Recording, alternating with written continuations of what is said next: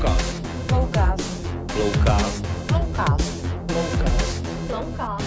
Flowcast. Vítám člověka, který jehož fyzické výkony a fyzický fond, kterým disponuje, eh, vzbuzuje závist nejenom jeho fanoušků na sociálních sítích, ale určitě by taky vzbudil eh, závist vás, který ho ještě do téhle chvíle neznáte, protože já aspoň poprvé v životě vidím člověka, který byl schopen uplavat. Kolik jste to říkal, pane? Je to, jmenuje se Josef Toman a říkal jste 10 tisíc kilometrů. Ten, ten 10 tisíc kilometrů, ne, 11 tisíc kilometrů necelých jsem naběhal.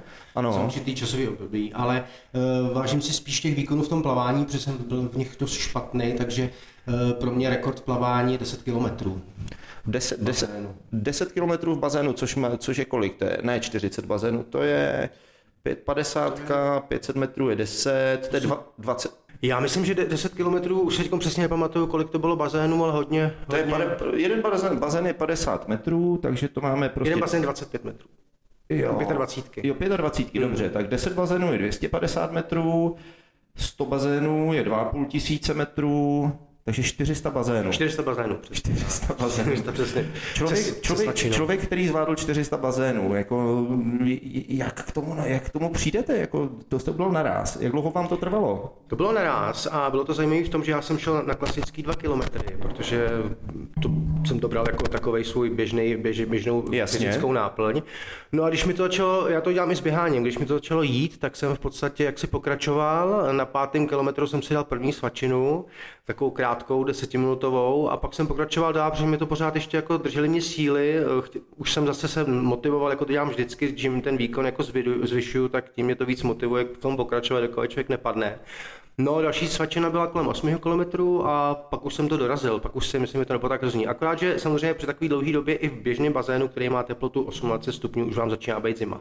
Protože vaše tělo samozřejmě má nějakou, nějakých 36, 36 a, a tohle už je samozřejmě trošku podchlazení, takže takže jsem musel trošku přidávat a, a pak už jsem si to dorazil a byl jsem spokojený. Bylo to samozřejmě nečekaný, já nikdy moc neplánuju to, co budu dělat, ani, Je- ani běhání, je- ani plavání, ani další aktivity, vždycky se to nabaluje. Jak vypadá taková svačina eh, při, při, tom, při tom výkonu? To vylezete z bazénu, něco si dáte a vlezete tam znovu? No, to bylo velice zajímavé, protože já jsem samozřejmě tu svačinu neměl svou připravenou, jo, tak tam byl stánek, kde jsem si koupil banán, čokoládě a Coca-Colu a dvě tatranky a tím jsem mohl pokračovat dál, protože jsem potřeboval doplnit ten cukr, že byla mi trošku zima, takže, takže tak, ale to je vždycky taková určitá konstelace, já nemyslím si, že se na to dá úplně připravit, prostě já nad tím moc nepřemýšlím a když jdu plavat tak, a mám čas, tak si říkám, uvidíme, jak to dopadne. Vlastně tak je to s běháním, dost často jsem běžel eh, v hlavě jsem měl představu o pěti kilometrech, nakonec to bylo 10-15, protože jsem měl v sluchátkách třeba dobrou muziku, což je určitá motivace.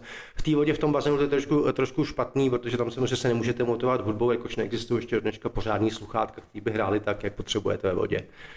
Ale existují jako vodotěsný. Můžete... Takže to těsný, ale hrajou tak strašně, eh, strašně středově a tak slabě, že je to takový jako spíše rozhlas po drátě a, a, to mě úplně nebaví, tím se nedokážu namotivovat. Mně se hrozně líbilo, když jste řekl banánek v čokoládě a tatranka. To jsou věci, jako který eh, si většinový, většinou lidi jako spojují s, jako s velmi nezdravým životním stylem, že jo? No, to byla taková určitá nouze, protože v tom eh, stánku už měli jenom horší věci potom. Takže to je Jasně. banán v čokoládě, že jsem s tou tatrankou považoval Jo. něco snesitelného v té době. Takže neplánovaný, takže to bylo v podstatě jako takový neplánovaný. Nepl- Vždycky, vždycky neplánovaný. Vždycky, neplán, vždycky neplánovaný výkon. E, nicméně to, co vy plánujete dlouhodobě a teď to vlastně nějakým způsobem vyvrcholí, jsou kurzy e, vlastně sebeobrany pro veřejnost.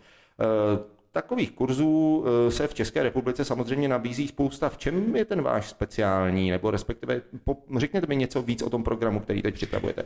Eh, Já připravuji speciál- speciální projekt, který se jmenuje Anatomie přežití, který bude mít takový tři fáze. Jedna fáze je talk show se zajímavými lidmi od policie, od armády, lidi, kteří myslím si, že neostávají moc velký prostor a přesto jsou velice, velice zajímaví a uznávaní ve světě.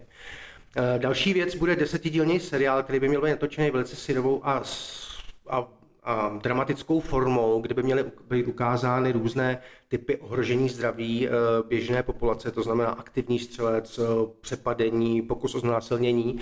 A mělo by to být eh, točeno jakoby filmovou technikou a za pomocí i vizuálních efektů, aby, aby to bylo velice velice realistické se vším všudy, co taková situace přináší, aby na toho diváka ten pocit opravdu dolehl. Eh, S tím, že já budu v podstatě jako aktivní moderátor, který bude hovořit o té situaci přímo v průběhu toho dění. To je taková moje vize. Eh, budeme samozřejmě muset točit na velice specifickou techniku, kterou třeba, dejme tomu, akceptuje Netflix, protože si myslíme, že to bude mít eh, poměrně velký komerční rozsah. A další díl, který pak bude navazovat, a to taky je otázka vlastně i, jak bude se rozvíjet uh, koronakrize, bude edukativní vzdělávání lidí, kteří se třeba budou chtít stát instruktory nebo lektory v oboru bezpečnosti, kde my máme uh, nasmlouvané, nasmlouvané specialisty z celého světa jako lektory, který by je vzdělávali a oni by pak certifikovaně mohli pokračovat dál a pokud možno v co největší edukaci, která je v takovém oboru možná. Eh, vy jste zmínil Netflix, to, eh, to je nějaký, řekněme, wishful thinking nebo přání k Vánocu, nebo to je něco, na čem už jste nějak jako třeba dopředu uh, Já jsem o tom přemýšlel, protože vím, že Netflix používá speciální techniku ve smyslu kvality a od té jsme se chtěli odrazit, protože si myslím, že pak už, to je schop, pak už jsme schopni to jak si nabídnout i dál, aniž by někdo brbal nad tím, že technika nebo kvalita toho záznamu a tak dále je špatná. Mm-hmm. Vy jste mimo jiné taky instruktor, uh, instruktor Krav Magy a já si pamatuju, že není to možná tak dávno, co myslím, že to bylo na seznamu, vycházel seriál vlastně sebeobrana, nebo o sebeobraně, který vedl další asi známý český, uh, nebo člověk, který, který ho má spousta Čechů nějakým způsobem spojeno s Krav Magou, to byl Michal Otypka, hmm. a který vlastně natáčel po něco podobného. Ten seriál byl o tom, jak se bránit napadení v baru, když někdo obtěžuje vás nebo vaši holku, Eh, jak to dělat na ulici, když po vás někdo přepadne a chce peníze a tak dále. Mělo by to být jako něco podobného, jako to, to, co eh, plánujete vy. Myslím, že ty Michalovy videa byly víc edukativní. My se, my se budeme snažit to dělat tak, aby to zaujalo kohokoliv. To znamená, aby se na to lidi nekoukali jenom z blízkých oborů nebo s nějakým permanentním zájmem o, o tyhle ty věci, ale aby se na to koukal kdokoliv, i někdo, kdo třeba obor bezpečnosti absolutně nemá zájem, protože pojďme si upřímně přiznat, že obor bezpečnosti je, je vnímán tak jako trošku negativně v tom, že lidi neradi vidějí, že se něco může dít, neradi vidějí následky různých činů a tak dále. Takže my, my budeme se snažit o to, aby to bylo pokud možno co, uh, aby to bylo jako akční film, do kterého vstupuje živě moderátor se vším všude. Mm-hmm. Takže uh, bude to opravdu tak 50 na 50, částečná edukace, ale obecně vy nemůžete nikdy do toho jednoho dílu eh, narvat úplně všechny vědomosti v rámci třeba eh, techniky proti aktivním střelcům. Jo. To je pak samostatná kapitola, dejme tomu na dvěhodinový seminář eh, s vyzkoušením různých praktických věcí. Takže to víme dopředu, že není úplně možno, aby jsme to pojmuli. To bude pak, dejme tomu, otázka té další edukace v těch kurzech. Ale v podstatě tohle bude jako akční film, ve se vším všudy, ale bude to ukázáno opravdu v té syrový realitě. To si, já si myslím, že vzhledem k tomu, eh, vzhledem k tomu eh, modelu těch eh, dokumentárních filmů, které teďka se právě i na Netflixu nebo i na těch ostatních, ostatních řekněme, streamovacích platformách objevují, že to asi technicky, technicky určitě měříte správným směrem. Zaujala mě tam jedna věc, vy jste říkal, vy jste říkal jak se třeba ubránit aktivnímu střelci. Já si nedokážu, jakožto člověk, který jako u sebe zbraň nenosí, uh, myslím tím střelnou zbraň, uh, tak jako nedokážu si představit žádnou jinou obranu vůči aktivnímu střelci, pokud vůbec jako existuje, uh, než tu sebrat nohy na ramena a rychle utíct. Jako, jo. Což je mimo jiné věc, kterou se, která se doporučuje tady v těch, nebo v těch seminářích velmi často. Souhlasíte s tím, že pokud je ta možnost a vy vidíte, že se blíží ten konflikt, že opravdu utíct je to nejlepší první řešení?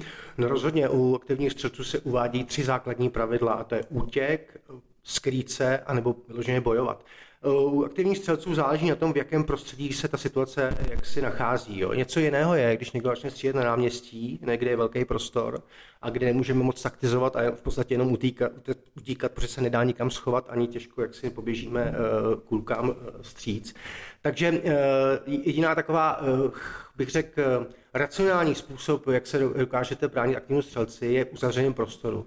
Dejme tomu v kancelářích, dejme tomu v obchodním centru ve školách, kde už můžete taktizovat, kde máte spoustu unikových jaksi cest, kde máte spoustu skrýší, kde se můžete zabarikádovat. A tam se, vždycky se asi předpokládá, a obzvlášť u nás v Čechách, že společnost nebude vyzbrojená na to, aby adekvátně zasáhla hned proti útočníkovi tak eh, to se pak provádí formou opravdu, jak, jak jsme se zmínili na začátku. Eh, pokud můžu utíkat, utíkám, volám policii a tak dále a tak dále, jiné integrované složky v takové situaci, nebo se musím někde skrýt, zabarikádovat a čekat eventuálně na kontakt, pokud bude aktivní střes někde v budově, kde jsou kanceláře, tak se dá předpokládat, že pokud bude střílet do všeho, co se hybne někde v prostoru, tak pak bude hledat asi uh, další oběti v rámci nějakých prostor, skrytých uh, místností a tak dále. Což už se dá nadrilovat. Tam už je mm-hmm. třeba víc, ty, i, ta, bych řekl, i ta běžná populace je schopná to zvládnout metodicky. Otázkou potom je, jak to fakticky bude probíhat, protože tam hraje obrovskou samozřejmě psychika. Málo kdo kdy slyšel opravdu je výstřel na vlastní uši. Málo kdo kdy viděl lidi, bych řekl, jako trpět bolestí při poranění a zranění a tak dále. Takže tam už je to pak vyšší level toho vzdělávání, kdy musíte v tom kolektivu najít v podstatě lídra, který jak si převezme tu odpovědnost. Je to velice náročný, velice komplikovaný, ale to je i součást toho uh, připraveného projektu, kde to lidi uvidí. Vy jste řekl jednu zajímavou věc a to je to, že v Čechách se nepředpokládá, že eh, by měl být, eh, že budou lidé ozbrojeni, jako takhle. E, proč? Kvůli tomu, že máme špatný zákony, které se třeba týkají vyzbrojování, nebo kvůli tomu, že má česká veřejnost jako a priori negativní postoj vůbec jako třeba k nositelům zbraní. A ještě doplňující otázka, nemůžou si za to jako ti nositelé zbraní někdy tak trošku sami, protože jako upřímně řečeno získat zbroják dneska není zas tak strašně velký problém. Eh, je, ale ne tak obrovský. A, a že si ho pořizuje každý a ne každý je úplně zodpovědný, je taky, je taky pravda. Eh, je to zvláštní eh, takový tradiční prvek. Já si myslím, že ne každý, kdo má zbraní, nosí sebou venku. Jo, já si myslím, že většina eh, majitelů středních zbraní mají, má zbraň někde v trezoru a a je to pro ně spíš takový psychologický moment, kdy získávají lepší pocit, že doma je zbraň, kdyby náhodou. Jo. Mm-hmm. Ale potom samozřejmě se může najít někdo ve společnosti, kdo, kdo, kdo, kdo, kdo bude někde se pohybovat se zbraní venku, může to být někdo, kdo ji používá v rámci své profese a tak dále a tak dále. A pak si myslím, že i ten člověk by měl být schopen výcvikem, ale který není úplně, je to stejně jako, že to autoškoly. Vy se naučíte uh, řídit auto v těch základních parametrech, jo. Ale pak vás, pak, pak, to ček, pak vás čeká ta samotná realita, kdy se tím volantem sám a už vám nikdo neradí. A musíte se spoustu věcí učit. U držitelů středních zbraní je někdy průšvih, ale to se ani nedá nic jiného dělat. Takže vlastně pojmou ty základní, eh, základní eh, parametry toho vzdělávání, získají zbrojní průkaz, ale chybí jim jakákoliv praxe využití zbraně v reálném prostředí, kde ta střelba už je taktická, kde se musíte umět krejt, kdy eh, si musíte naučit spoustu mechanismů. To už je pak na to vzdělávání každého držitele střelných zbraní. Ale myslím, že eh, my nejsme společnost, kdy lidi chodí nějak zásadně venku ozbrojení a zákoně jsou podle mě eh, relativně v pořádku. Není to tak úplně jednoduchý získat zbrojní průkaz, Což je dobře. Což asi. je dobře, což je dobře jako jakoukoliv věc, která může být otočená vlastně úplně na, druhým, na druhou stranu proti běžné populaci. Um, ale zase na druhou stranu ve státech, jako je, dejme tomu, eh, Izrael, po případě Spojených státy, a jsou to třeba ve Spojených státech tradiční jaksi státy, kde to držení zbraní je běžný, tak potom pochopitelně musíme přičíst tomu i to plus, že v momentě nějakých podobného konfliktu uh, ty lidi můžou tu zbraň použít a můžou zachránit spoustu lidských životů. Jasně, tak jak se, tak jak se říká, eh, špatného chlapa se zbraní může zastavit zase jenom dobrý chlap se zbraní. Přesně Co, Což je to heslo, kterým se mimo jiné o, o, velmi často ohání jak eh, NRA, což je já, National já. Rifle Association, tak vlastně všichni, pokra- hmm. všichni podporovatelé hmm eh, toho, a toho hmm. vyzbrojování, řekněme, obyvatelstva jako takového. Můj osobní názor je ten, že prostě pokud že to není jediný způsob, jak toho člověka, jak toho člověka vlastně nechci říct jeho eliminovat, ale jak to nebezpečí, které z, tého jeho, hmm. Eh, které z té jeho strany hrozí, tak eliminovat. A je ten, ten kurz, předpokládám, že, teda, že je částečnou odpovědí tady na tady tohle, jakým způsobem třeba jako čelit té hrozbě, ke hmm. které, ke které může reálně dojít, ale ke které prostě vy nevíte, jakým způsobem se zachová. Tak. Uh, my tož máme problém s tím, že my, my musíme pochopit jednu věc, že ten útočník, dejme tomu, jsme o tom aktivním střelci, si hmm. vždycky vybere ty měkký cíle. Nepoběží do kasáren, kde je plno vojáků a nepoběží, nepoběží na policejní stanici, takže eh, pro aktivní střelce, pokud se chtějí zapsat do historie, tak si samozřejmě vybírají obchodní centra, vybírají si uh, administrativní budovy, vybírají si školy, plná, tou motivací, plná náměstí, jasně. Přesně tak, náměstí. Tou motivací může být spoustu věcí. Náboženský fanatismus, eh, duševní onemocnění, eh, náhlej zkrat, i když případ eh, nemocnice v Ostravě nebyl úplně náhlej zkrat, ten člověk zřejmě to plánoval, trpěl, jasně. plánoval, což už samozřejmě, a trpěl zřejmě nějakou duševní nemocí, protože to není úplně normální, že někdo veme zbraň a jde, jde postřílet čím víc lidí, tím líp. Takže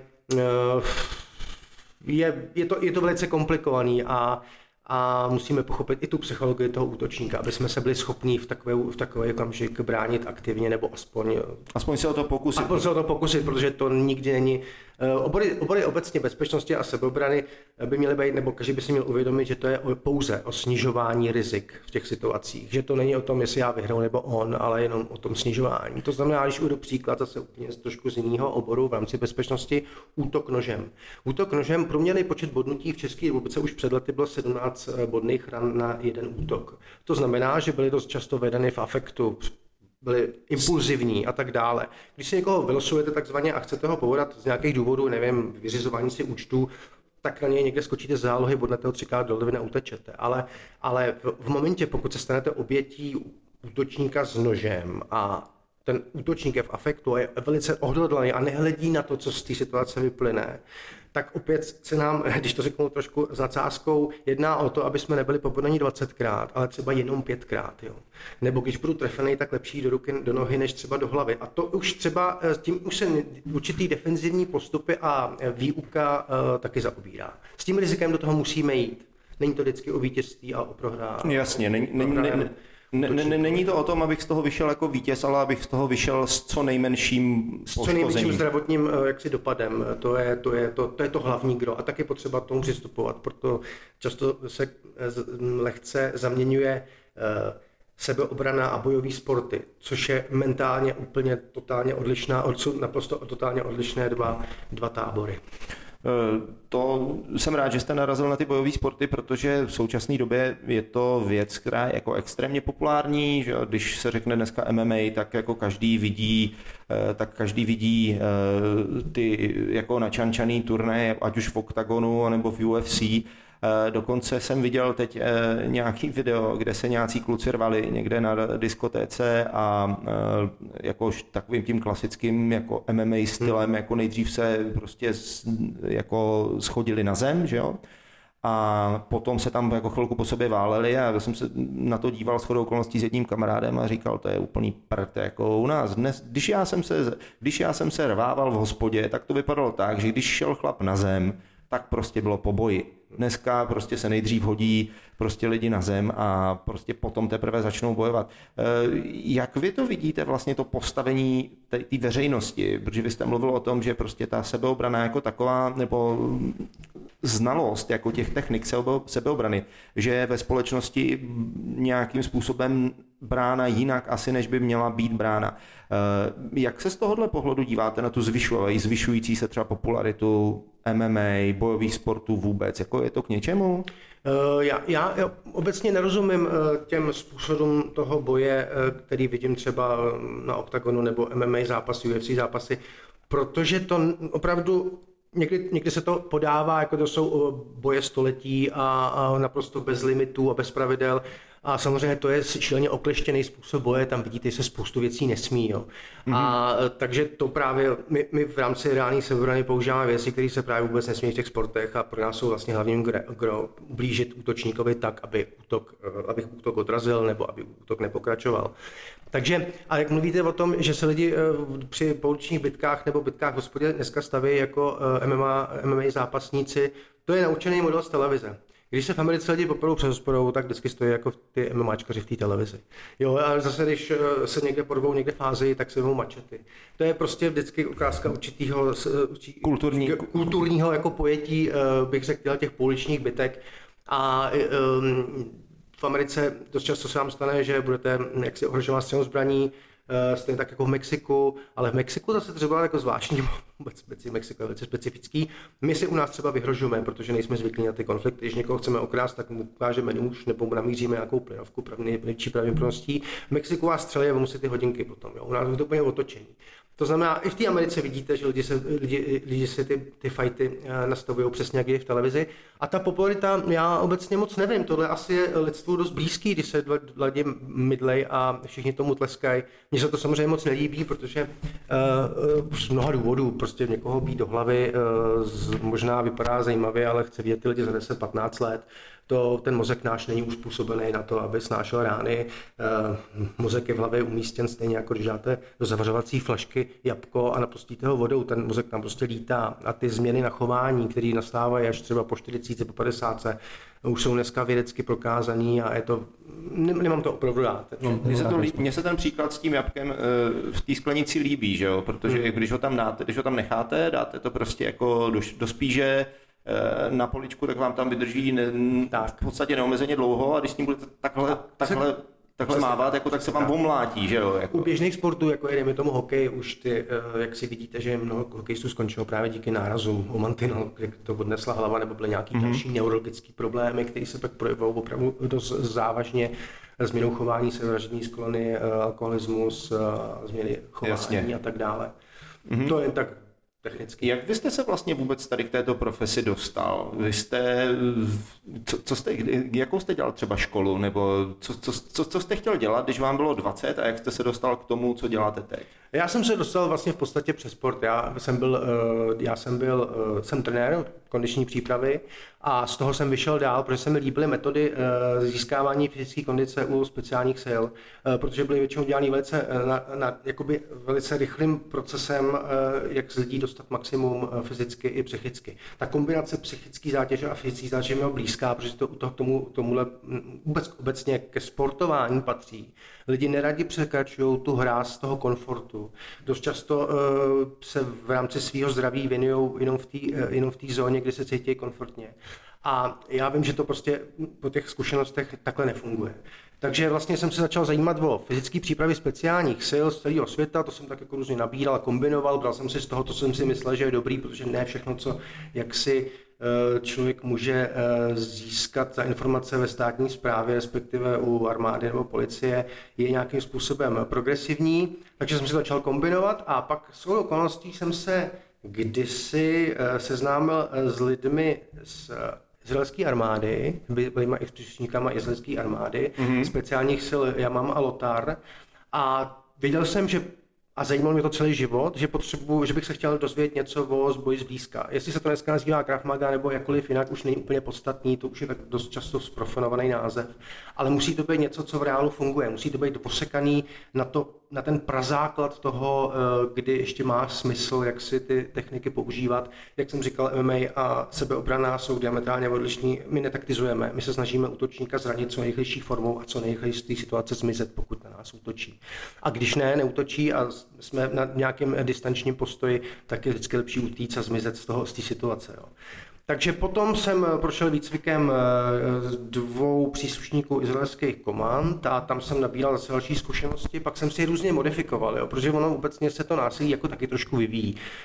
Dřív jsme se víc víc fackovali, dneska se víc mlátíme pěstí do obliče a útočníci nebo nevím, různí eh, přepadávači a znásilňovači a, a další lidi Eh, ta jejich brutalita poměrně trošku jakoby na tom, eh, v těch, v těch svých eh, projevech jen má mírný nárůst. Takže tomu se neustále musíme přizpůsobovat. Já jsem posledních pět let vlastně jako rozvíjel trošku svůj systém, kdy jsem si ty všechny věci jako zamíchal dohromady a vybral jsem si z nich to podstatný, co jsem si sám myslel, že bude fungovat dobře v praxi. A to taky dál učím lidi a respektive i různý týmy a, a tak. Když, když jste říkal to, že v každé zemi je, to, je ten vztah k tomu, řekněme, pouličnímu běžnému násilí trošičku jiný, eh, Znamená to, že, v těch, eh, že ten přístup vzít si z každého toho světového umění něco a pak to aplikovat jako na český, na český poměr. Je to to, je to, to, co, je to, to co děláte vy? Ne úplně, protože každá ta, každý, každá ta, každý ten kontinent má, eh, na každý kontinent bych řekl, že je potřeba nastavit trošku specifický mustr toho, toho mm, základu. Jasně. Jo, se je o tom, že si postavíte nějaký základní parametry, nějaký, dejme tomu, představte si třeba strom, který má své základní pravidla. Vy víte, co musíte udělat a co je nepsaný a přes to nejde vlak. Ale pak, aby to fungovalo, tak musíte v rámci každého toho zájemce, klienta, nevím, policisty, vojáka, mm-hmm. to naroubovat na jeho možnosti. To znamená věnovat se jak se fyzickému zavření, jak ten člověk je schopný jako fyzicky obstát, jak je schopný obstát psychicky, protože to je další velice podstatná věc. Nejsem zastánce, bych řekl, kurzu, kde vám cvičí 20 lidí a učí se všechno stejně, protože to je trošku nesmysl, to, takhle se to dělat nedá. Vždycky jsem se jaksi specifiko, specializoval na ten, na ten uh, face-to-face trénink, kdy, kdy jsem se snažil to udělat takzvaně v fuzovkách na klíč každému uh, zájemci. A speciálně u v oborech, jako je policie, armáda, bodyguard, lidi, kteří se dostávají do těch rizikových situací a nebezpečných situacích, tak tam o to víc musíte jak si pilovat uh, ty konkrétní předpoklady nebo ty bonusy, který ten každý eh, člověk má. To se bavíme teď ale o specifických, eh, o specifických prostě profesích, ale když se, to, když se vezmeme jako veřejnost, jako hmm. takovou a prostě snahu o to, aby se prostě veřejnost měla bránit normálně, tak existují nějaký prostě obecný zásady, které se třeba dají trénovat jako v různě v tělocvičnách? Ne, dají, určitě dá se zvyšovat psychická odolnost, fyzická odolnost, plus základní parametry, dejme tomu technické prvky sebeobrany že někdy je lepší, než umět, tak vědět. Jo. Vědět o té prevenci. Vůbec ty situace, do těch situací si vůbec nedostávat.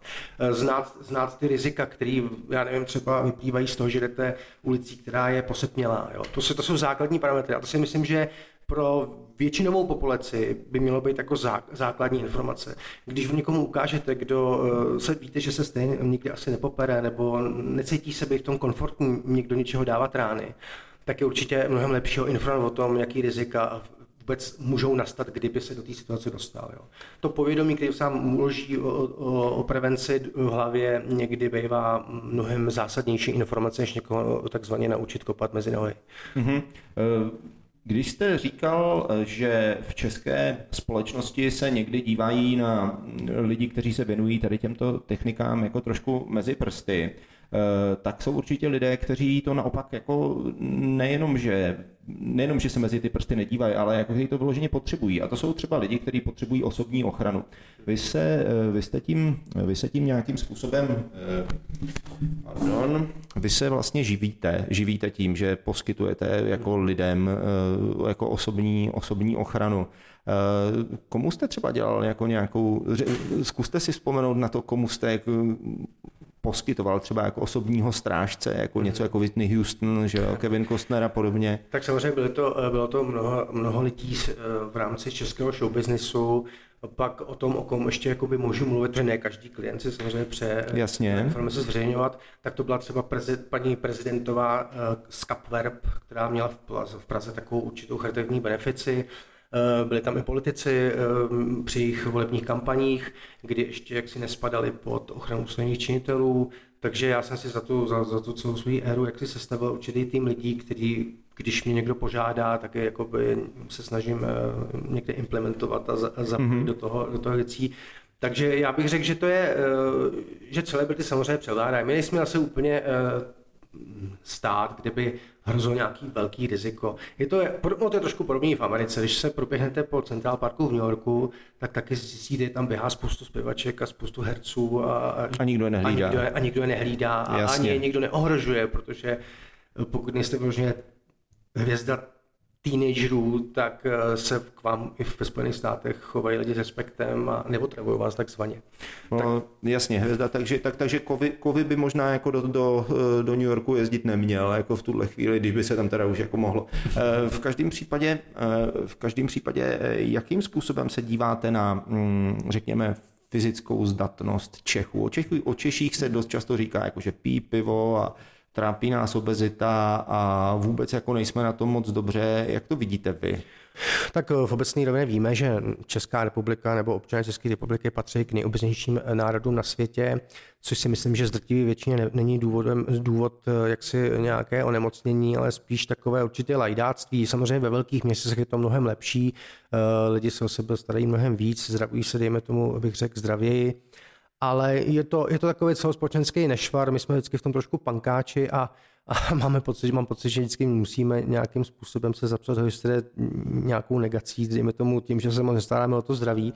S tím, s tím covidem je to velice zajímavé, protože dneska vidíte na sociálních sítích spoustu lidí, kteří se strašně honosejí tím, že nosí roušku téměř až na toaletu a přitom vidíte, že mají 30 kg nadváhu. Jo. To mm-hmm. je mhm. takové současně eh, upozorňují na to, aby byli opatrní a tak dále, ale sami na sebe moc nehledějí a přitom si musí jasně uvědomit, že jsou podstatně velkým rizikovým faktorem, nebo jejich zdraví je v tomhle případě velký rizikový faktor. A tak to nějaké. Já si myslím, že to cvičení obecně v té společnosti je právě o tom, že málo kdo dokáže eh, překročit ten diskomfort, nebo vstoupit do toho diskomfortu.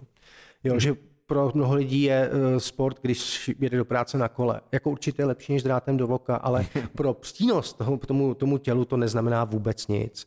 Eh, myslím si, že spousta lidí třeba v posilovnách cvičí tak, že že kdyby třeba pracovali na zahradě, tak prostě zdraví udělají víc. Je to takový, my si rádi očkrtáváme, jo, ale málo kdy, málo, málo kdy jako obětujeme víc, než bychom potřebovali. Ale proč, eh, teď, teď, jste, teď jste mě trošičku jako vyvedl z konceptu, protože já jsem si myslel, že když chodím teda jako do posilovny, nebo jdeme tomu do gymu, jak se dneska mm-hmm. říká moderně, mm-hmm. budu tam mít trenéra, který mi dá třeba nějaký prostě kondiční základ, můžu uvést klidně příklad, protože ti jsou tak teď populární, že tím to může být fuk. Železná koule, mm-hmm. klasika. Mm-hmm. Lidi, kteří prostě si nehrají na nějaký extrémní na nějaký prostě extrémní super fitka, že jo, mm. mají tam prostě základní ná, nářadí. Mě, mě třeba hrozně na gymech tohohle typu baví to, že tam nejsou ty stroje, mm. jo, mm. který zabírají prostě místo a na ploše, ve který eh, normálně, za normálních okolností můžou cvičit čtyři lidi, tak cvičí jeden, že jo, protože Jasně. tam zabírá to.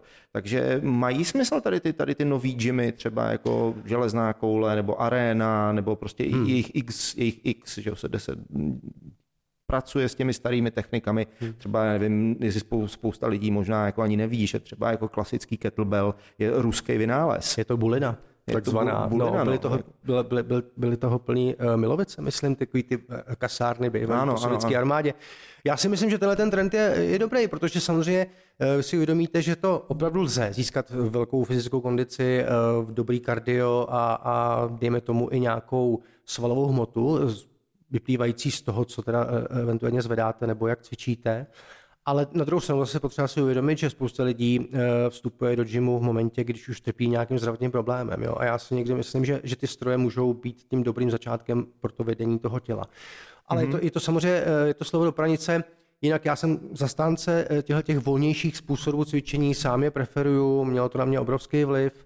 Eh, na rozvoj, dejme tomu, jaksi kondice a, ale tak přitom, dále. Jasně, ale přitom jste řekl, jako, že kdo jezdí do práce na kole, že to není, že to, jako, že to, to, je, že to je špatně. To je jako. málo. Jo, to je málo. To je prostě málo. Ne špatně, ale ne, málo. Ne, to není špatně, to je málo, pardon. A jde o to, že já třeba jsem, eh, víte co, hrozně málo a špatně je to zažitý standard cvičení, dejme tomu v nějakém módu 3.15. To znamená tři série po 15 opakováních. Jo. Mm-hmm to v podstatě vůbec nefunguje. Já jsem si, no aspoň u mě to absolutně nefungovalo. Já jsem si všechny eh, cviky, ať je dělám jakkoliv a jak, jakkoliv kombinuju, zvýšil na šest sérií a dělá mi do toho nepříjemného pocitu, kdy to jako začne bolet. Jo.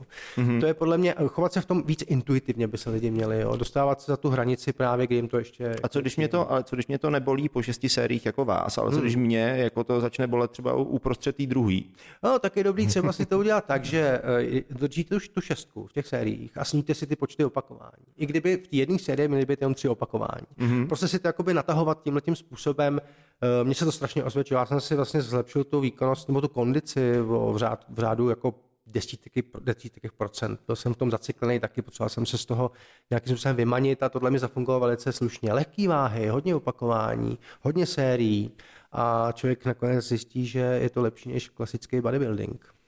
No, tak to bude, je to možná taková docela dobrá motivace eh, pro, eh, pro to, eh, jakým způsobem v těch, vlastně v tom koronavirovém, koronavirovém světě, který dneska máme, jakým způsobem se vůbec k tomu stavět. Jako dá se, myslíte si, že se dá jako, nechci říct plnohodnotně, ale aspoň tak, aby to tělo úplně nezakrnilo cvičit i doma. Já vím, že teď je hrozně populární, jsou třeba online tréninky, jo, nevím, který dělá taky každý druhý, jo, prostě koupíte si normálně předplatný, tak jako do gymu, oni vám tam dělají prostě Eh, říkají, co máte dělat doma, jak to máte dělat tak, aby to bylo doma realizovatelné, jako, a abyste se nestrhali, ale aby to mělo nějakou funkci. Má to nějaký smysl podle vás? No rozhodně, určitě. Já si myslím, že eh, pro běžnou populaci, kdyby tam hypoteticky cvičili lidi jenom doma za, za určitého vedení, třeba jako jsou ty aplikace, nebo si najeli nějaký svůj systém, tak se to dá zvládnout. K tomu potřebujete opravdu málo. Někdy stačí expander, což je taková ta tahovací guma, různý barvy, různý eh, ano. zátěže s tím uděláte velkou parádu, to si můžete opravdu modifikovat na téměř všechny svalové partie, stačí vám nějaký powerball, míček eh, a tak dále. Opravdu myslím si, že, to je dost, že by to mohlo být dostačující v momentě, kdyby to lidi dělali tak správně, intenzivně, jak, jak by to mělo být. Mm-hmm. Myslím si, že dokonce v mnoha případech by to bylo efektivnější než klasický, klasický gym, kde, si splňuje, kde jedete podle nějakého, dejme tomu, špatného nastavení, který nemá ten správný efekt. Takže vždycky to je o tom individualismu, v tom uh, intuitně se chovat tomu svýmu tělu a, a zatěžovat se víc, než si někdy myslíme. A, a to jako ani to nemusí stát moc peněz, protože já vím, že spoustu lidí to jako odrazuje právě to, že je to drahý. Jako, nebo prostě, když jdete někde do gymu a máte zaplatit, já nevím, 1200 jako měsíční fíčko,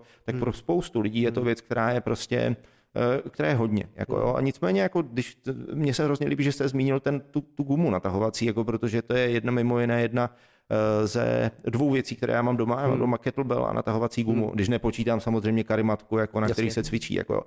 Eh, a stačí mi to. Jo, já mám doma dvě činky, které jsem dostal od jednoho, jako v dětství jsem dostal dvě činky od jednoho našeho příbuzného, ještě z Poldy Kladno, takový klasický antikóra a k tomu mám přesně gumu, mám k tomu podložku a, a mi to stačí. No, já mám doma teda ještě činku jednu, tu mám po svým tátovi, který dělal kulturistiku někdy v 60. Hmm. letech a ta je dokonce, to je, tu vám někdy ukážu, jako ta je svařená normálně, tu hmm. si vyrobil sám normálně jako na svářečce, že vzal tři železný, tři železný jako kuličky, že jo, krátkej prostě krátkou, um, krátkou tyčku a na každou tu stranu navařil hmm. prostě tři, jako hmm. samozřejmě má to nevýhodu to, že se tam nedají měnit hmm. váhy, ale upřímně řečeno, jako kolikrát vy na, to, kolikrát vy na té domácí čince jako tu váhu měníte. Já... Když je lehká, tak si přidáte ty počty, jak to, to mluvím. Jo? A mám úplně stejnou činku, prostě dvě koule plus tyčka v prostředku sváření, svaření no. na obou koncích a tím to začíná no. končí. Má to 9,5 kg každá. S tím jsem objel svět v vozovkách. Eh, já přeju eh, Pane Tomane, moc krát děkuji, že jste dneska přišel. Já uh, přeju vám, abyste ten svět objel, ať už v rámci edukace, nebo v rámci práce, jako kterou budete dělat ještě několikrát. Mám na vás poslední otázku. Pokládám ji úplně každému a je velmi jednoduchá. Jste Harry Potter, máte kouzelnou hůlku a jedno přání pro rok 2021. To přání vám nebude nikdo prohlasovávat, nebudete ho muset hnát přes parlamentní výbory a senát a prezidenta a tak dále, eh, ani přes magistrát pražské a tak. Prostě jednu věc, kterou prostě si řeknete a máte ideálně, která by se týkala Prahy nebo Čech. Mm-hmm. Co byste si přál? Tak na, asi na aktuální téma, aby se z těch různých omezení a, a z těch zákazů a restrikcí nezastal, ne, nestal uh, precedens, aby jsme zase jednou žili normálně, aby jsme se toho zbavili. Bude to trvat samozřejmě ještě velkou, uh, dlouhou dobu, ale věřím, když ta vize už někdy, či ty vize člověk někdy ztrácí a musí se neustále oživovat, tak uh, bych byl rád, kdyby jsme se vrátili do normálního života jako, jako před, před covidem. Já doufám, že se nám to v roce 2021 povede. Děkuji eh, tady ještě jednou, děkuji vám, vážení posluchači, sledujte Flowcast na sociálních sítích, sledujte našeho dnešního hosta Josefa Tomana, který eh, vás motivuje mimo, minimálně tady tím, eh, že těmi svými výkony, které tam prezentuje, protože upřímně řečeno, já když jsem poprvé viděl člověka, který dokáže jako uběhnout nebo uplavat prostě jako ty tisíce kilometrů, které se tam jako kumulativně jako naskládávají, je to opravdu velká motivace. Ještě jednou děkuji, mějte se hezky. Děkuji moc krát za pozvání, díky. Flowcast. Flowcast. Flowcast. Flowcast. Flowcast. Flowcast.